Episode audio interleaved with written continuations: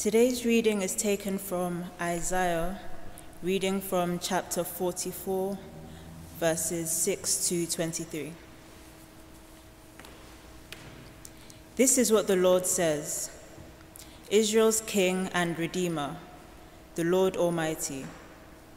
I am the first and I am the last. Apart from me, there is no God. Who then is like me? Let him proclaim it. Let him declare and lay out before me what has happened since I established my ancient people and what is yet to come. Yes, let them foretell what will come. Do not tremble, do not be afraid. Did I not proclaim this and foretell it long ago? You are my witnesses. Is there any God besides me? No, there is no other rock. I know not one. All who make idols are nothing, and the things they treasure are worthless. Those who would speak up for them are blind. They are ignorant to their own shame. Who shapes a god and casts an idol who can profit nothing? People who do that will be put to shame. Such craftsmen are only human beings. Let them all come together and take their stand. They will be brought down to terror and shame. The blacksmith takes a tool and works with it in the coals. He shapes an idol with hammers. He forges it with the might of his arm. He gets hungry and loses his strength.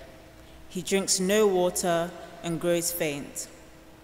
The carpenter measures with a line and makes an outline with a marker. He roughs it out with chisels and marks it with compasses. He shapes it in human form, human form in all its glory, that it may dwell in a shrine. He cuts down cedars, or perhaps takes a cypress or oak.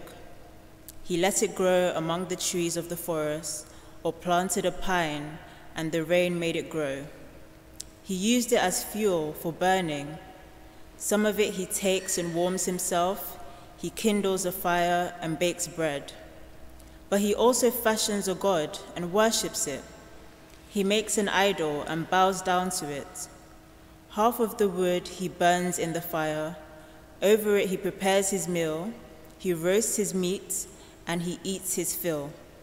He also warms himself and says, Ah, I am warm, I see the fire. From the rest he makes a god, his idol. He bows down to it and worships.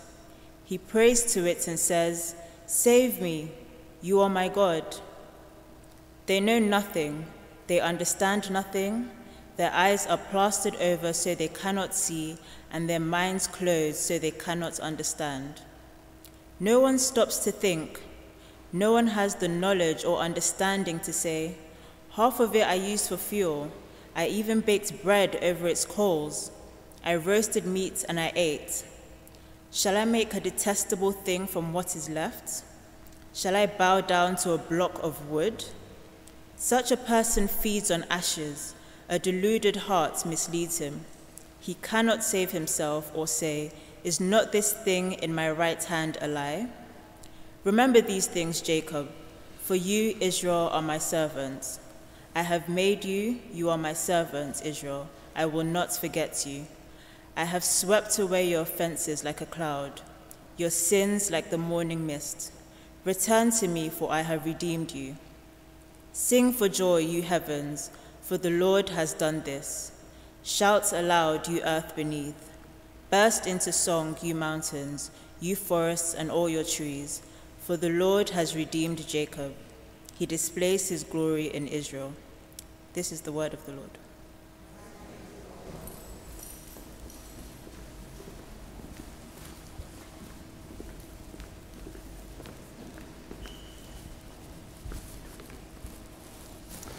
Thanks, Sade, for reading. And uh, good morning, everyone, and welcome again. My name is Andrew. If we've not met, I'm the curate here at St Helens, part of the team. Well, we're going to take a look at that passage, um, Isaiah 44. If you happen to have a Bible with you, um, keep it open to follow along, but if not, don't worry, I'll read the verses as I go. Let's pray before we start. Father God, thank you for your great goodness to us. That in this world you don't leave us wandering, blind, and helpless, as we've just been reading, but you have spoken to us. You've spoken to us in your word, and you've spoken to us in your Son. And we pray now as we stop and think that you would enlighten our eyes, help us to see ourselves and our world rightly. And we ask that in Jesus' name. Amen. Right, just move this out of the way.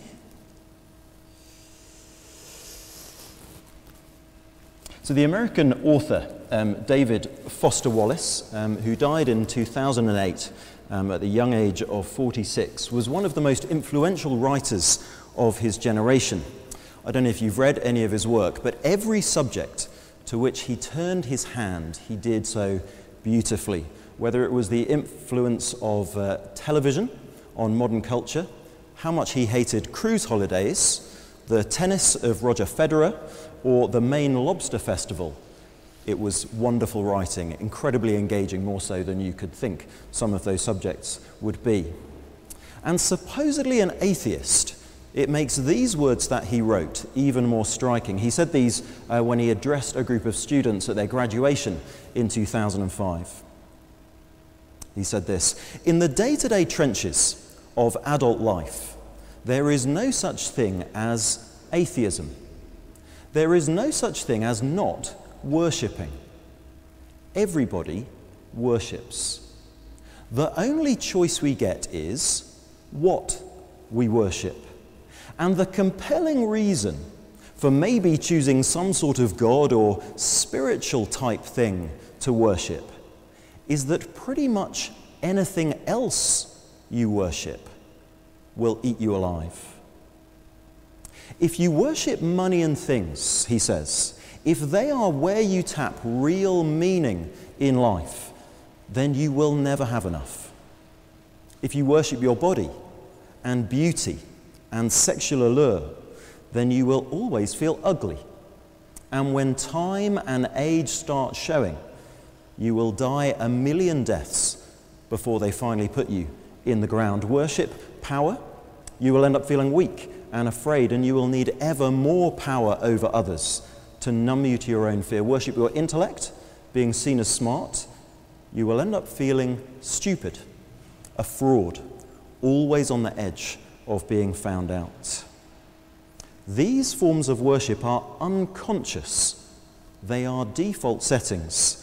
They're the kind of worship you just gradually slip into day after day, getting more and more selective about what you see and how you measure value without ever fully being aware that that's what you're doing. Well, as you look around our world, is he not undeniably right? Wallace understood that our addictions to fame, power, beauty, and wealth were idols, replacing a transcendent, ultimate source of devotion with the finite, limited things of this world, taking often good but limited things and making them into ultimate things, making them into everything.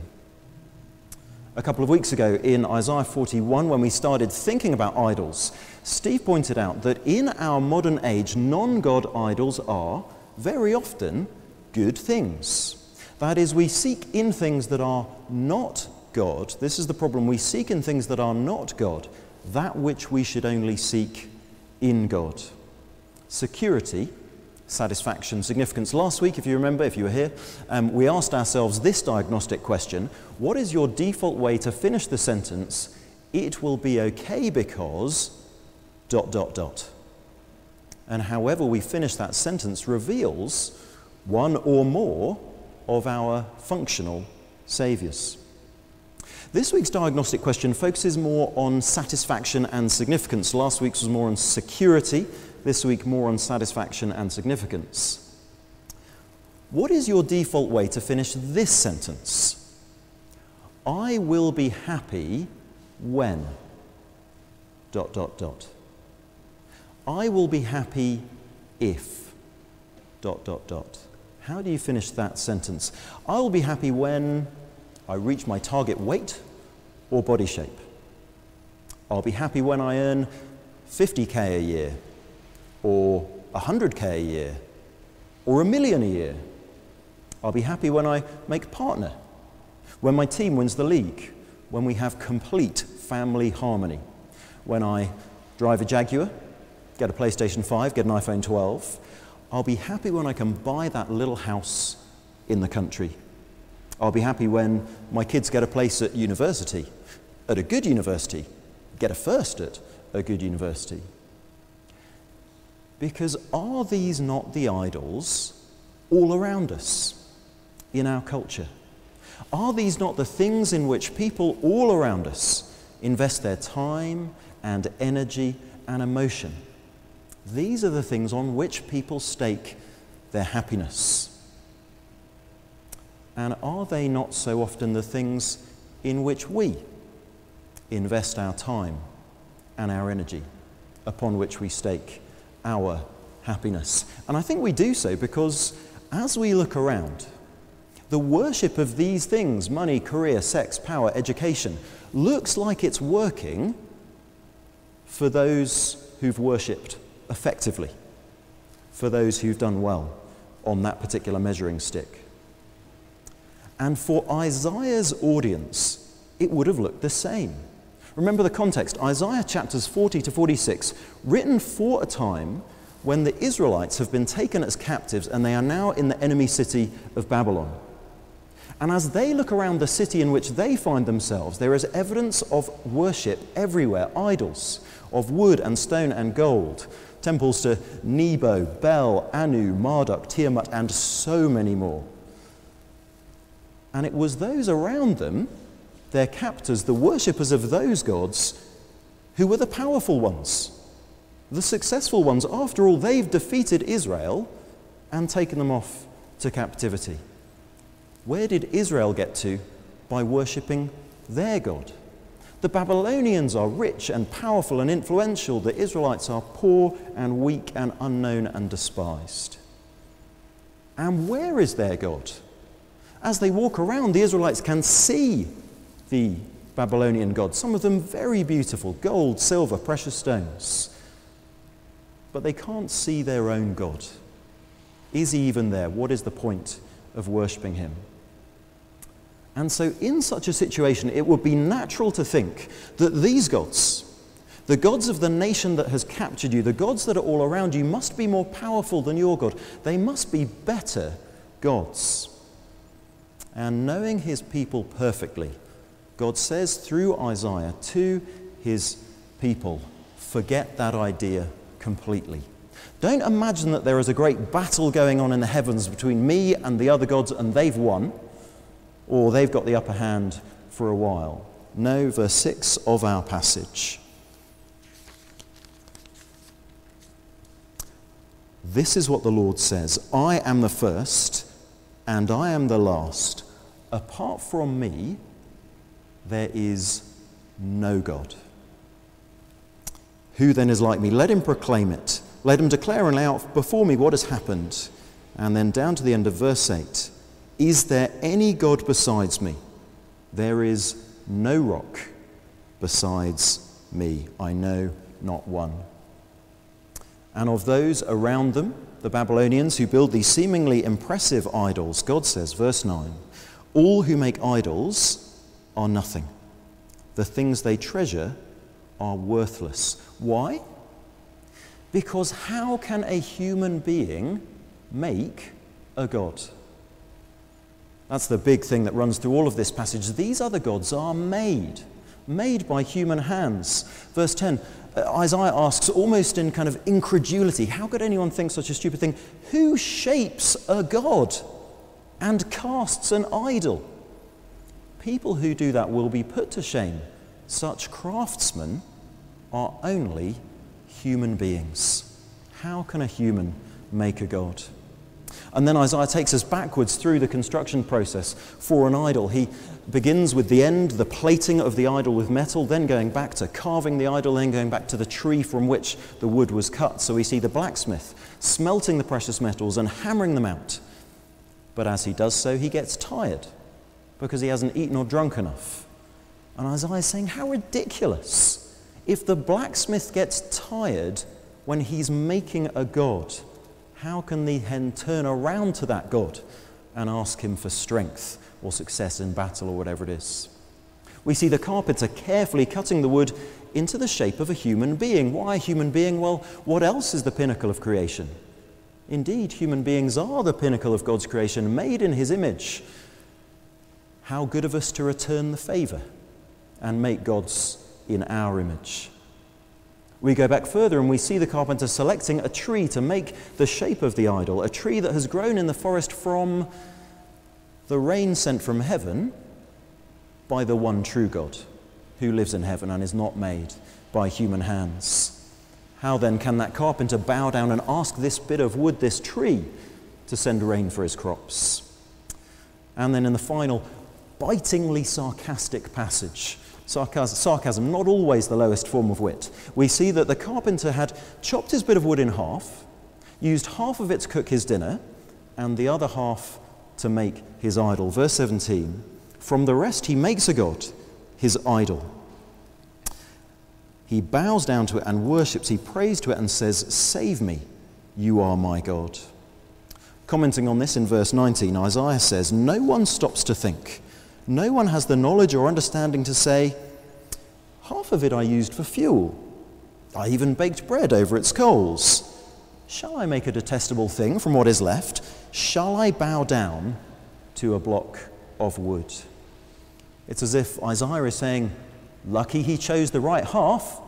Good thing he didn't accidentally burn the God half and then make a God out of the bit that was good for fuel. How stupid can you be? Thinking that you can make a God out of wood and metal. How stupid to worship something that has been made into human image, made of raw materials given to us by the one true God. How stupid to worship something made by the strength of human hands and the ingenuity of human minds. To worship something from wood or stone or metal like an idol or a statue or a little cottage in the country, or a beautiful car, a PlayStation, an iPhone. To worship something made in human likeness, to say, I'll be happy when my body image matches the body image of my idols on Instagram or YouTube or in Vogue. To find my significance, my satisfaction, my security in the performance of my football team or the educational performance of my children or my perfect picture, perfect family. Because here's the thing God doesn't just hate idolatry because it steals glory that is due only to Him. God hates idols because they ruin our lives, because God loves us. When we choose idols, we choose bondage over blessing. Verse 20 Such a person feeds on ashes, a deluded heart misleads him. He cannot save himself or say, Is not this thing, this God that I hold in my right hand, is this not a lie? And look how exhausting this idol worship is. The blacksmith, the carpenter, slaving away in the forge, the forest, and the workshop making sacrifice after sacrifice after sacrifice, bowing down, afraid to stop, just in case your God is disappointed, never knowing if you have done enough because the God needs more and more and more. That is what it was like to worship idols then. That is what it is like to worship idols now. They are never satisfied. There's never enough. They take and they take and they take. And for what? And Isaiah says the problem is no one stops to think. If I reach my target weight or body shape, well, then what about a reach when I reach an age where that's no longer feasible? Or the culture's body shape image changes, or I discover someone who's fitter than me or thinner than me. You can never be thin enough, never be good looking enough. What happens if I earn 50k a year? Will that be enough? Well, probably not, because then I'll get into circles where people earn 100k a year. Then I move in circles where people earn 200 or 500 or a million or 5 million or 10 million. J.D. Rockefeller, one of the richest men of all time, was once asked, How much money is enough? And he said, Just a little bit more. What happens if I make partner, but I've sacrificed my family along the way? What happens if my team wins the league this year, but then loses next year? Are they going to win every year, every year, every year? We have complete family argu- harmony, but then one argument, and that breaks me. Because if that's my idol, if that's where I'm looking for my satisfaction, then one little argument means my idol has failed. I haven't done enough.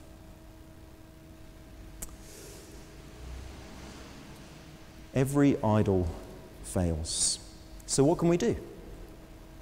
Tim Keller, in his brilliant book, which I would recommend, called Counterfeit Gods, he says, When we realize that our idols fail us, there are three natural human responses. One is, blame the things that are disappointing you and try to move on to better ones. Kind of like what we were just thinking of. 50,000 wasn't enough, but maybe 100,000 will. That wasn't enough, so maybe 500,000 will. But that is just the way of continued spiritual addiction. Okay, we say, well, things, I realize that things are an idol for me and they won't be enough, so then I'll chase minimalism. But how little is enough? When the clutter comes back, that God fails you as well. It's just a new idol. So, bad option one, blame the things that are disappointing you, find better gods. Bad option two, blame yourself and beat yourself up. I should be happy. I should be satisfied with what I've got. But that is the way to self loathing and shame. Or option three, blame the world, become cynical and think nothing can ever be good enough, nothing can ever satisfy, shrink away from the world, make no emotional attachments, and just reduce yourself away, hide. Or, or, if we realize we are being controlled by an idol, we can turn from the idol, confess our sins, confess our idolatry, reorientate our life around the love of Christ not an idol who takes from us, but the Son of God who loved us and died for us. We can't deliver ourselves. Says he cannot save himself, but there is a solution to idolatry. And we find it in the final two verses of our passage. Remember, return, and rejoice. Remember, return, and rejoice. Verse 21. Isaiah says, God says through Isaiah, Remember these things, Jacob, for you, Israel, are my servant. I have made you. You are my servant, Israel. I will not forget you. And the end of verse 22 Return to me, for I have redeemed you. That word re- redemption is a word from the language of slavery. So, in ancient Israel, if a family member had fallen on hard times and sold themselves into slavery just so they'd have a roof over their heads and food to eat, then you could free them by paying the redemption price. And God says to us, That is what I have done for you. You are my people. And to the ancient Israelites, God said, I have redeemed you. Remember? I rescued you from Egypt. You were slaves. You could not save yourselves, and I redeemed you through the blood of a lamb. I brought you out from that land. And we, likewise, are enslaved naturally to idolatry, to sin, to the things of this world. And God says, if you've put your trust in me, remember, I have redeemed you. I have brought you out by the blood of the perfect Lamb of God who has died in your place. Not return to me and return with enough emphasis, with enough force of heart, with enough intention, with enough sacrifices to me that I will then redeem you. but remember because in the Lord Jesus Christ, I have redeemed you. Worldly gods can never satisfy, they want more, more, more. The one true God has redeemed us, not more, more, more, but the cry of Jesus Christ at the cross, it is finished. Not the will I ever be satisfied, will I ever be known, will I ever be loved, but verse 21 I will never forget you. Remember, and then return. Verse 22 I have swept away your offenses like a cloud, your sins like the morning mist. Return to me, for I have redeemed you. Repent of your idolatry, that is. Turn, return, turn from those idols, turn back to me. I have redeemed you. You are mine. Remember, return, and lastly, rejoice. The idolaters in the passage bowed down to the trees of the forest. And here, the trees of the forest, the creation itself, is called upon to rejoice in God's rescue. Verse 23 Sing for joy, you heavens, for the Lord has done this. Shout aloud, you earth beneath. Burst into song, you mountains, you forests, and all your trees. For the Lord has redeemed Jacob. He displays his glory in Israel. It is hard to remain enslaved to our idols when we are rejoicing in what God has done for us. There is no better solution for seeking after idols than rejoicing in the one true God when we remember what he has done. This is what we need to believe. If we have God, we have all we need. Our past, forgiven. Our future, secure. I will be okay because God loves me and I have the promise of an eternity beyond death, with no mourning or crying or pain, and with the one who loves us forever. I will be okay. And in the present, a Father who loves me and works all things for my good. I will be, I can be happy because I know I have a Father who loves me, who is on my side and works all things for my good, and therefore it is right that we would say, that we would sing, Praise my soul, the King of heaven. That's going to be our final song. Of course, we can't sing, but I would encourage you actually, sort of a, a prescription of praise. Even if this isn't your normal habit, maybe this week find a song that fills your heart with joy. That song that Andrew sang for us earlier, O Lord, my rock and my Redeemer, picking up two of the ideas from the passage. The Lord is our only rock, the only firm foundation on which to build. And the Lord is our Redeemer. And find a place where you can be undisturbed, get it up on YouTube, and sing it out loud. We can't sing out loud this morning. Steve uh, will sing and Mark will play. Praise my soul, the King of heaven. But find an opportunity this week to praise the God who has redeemed us.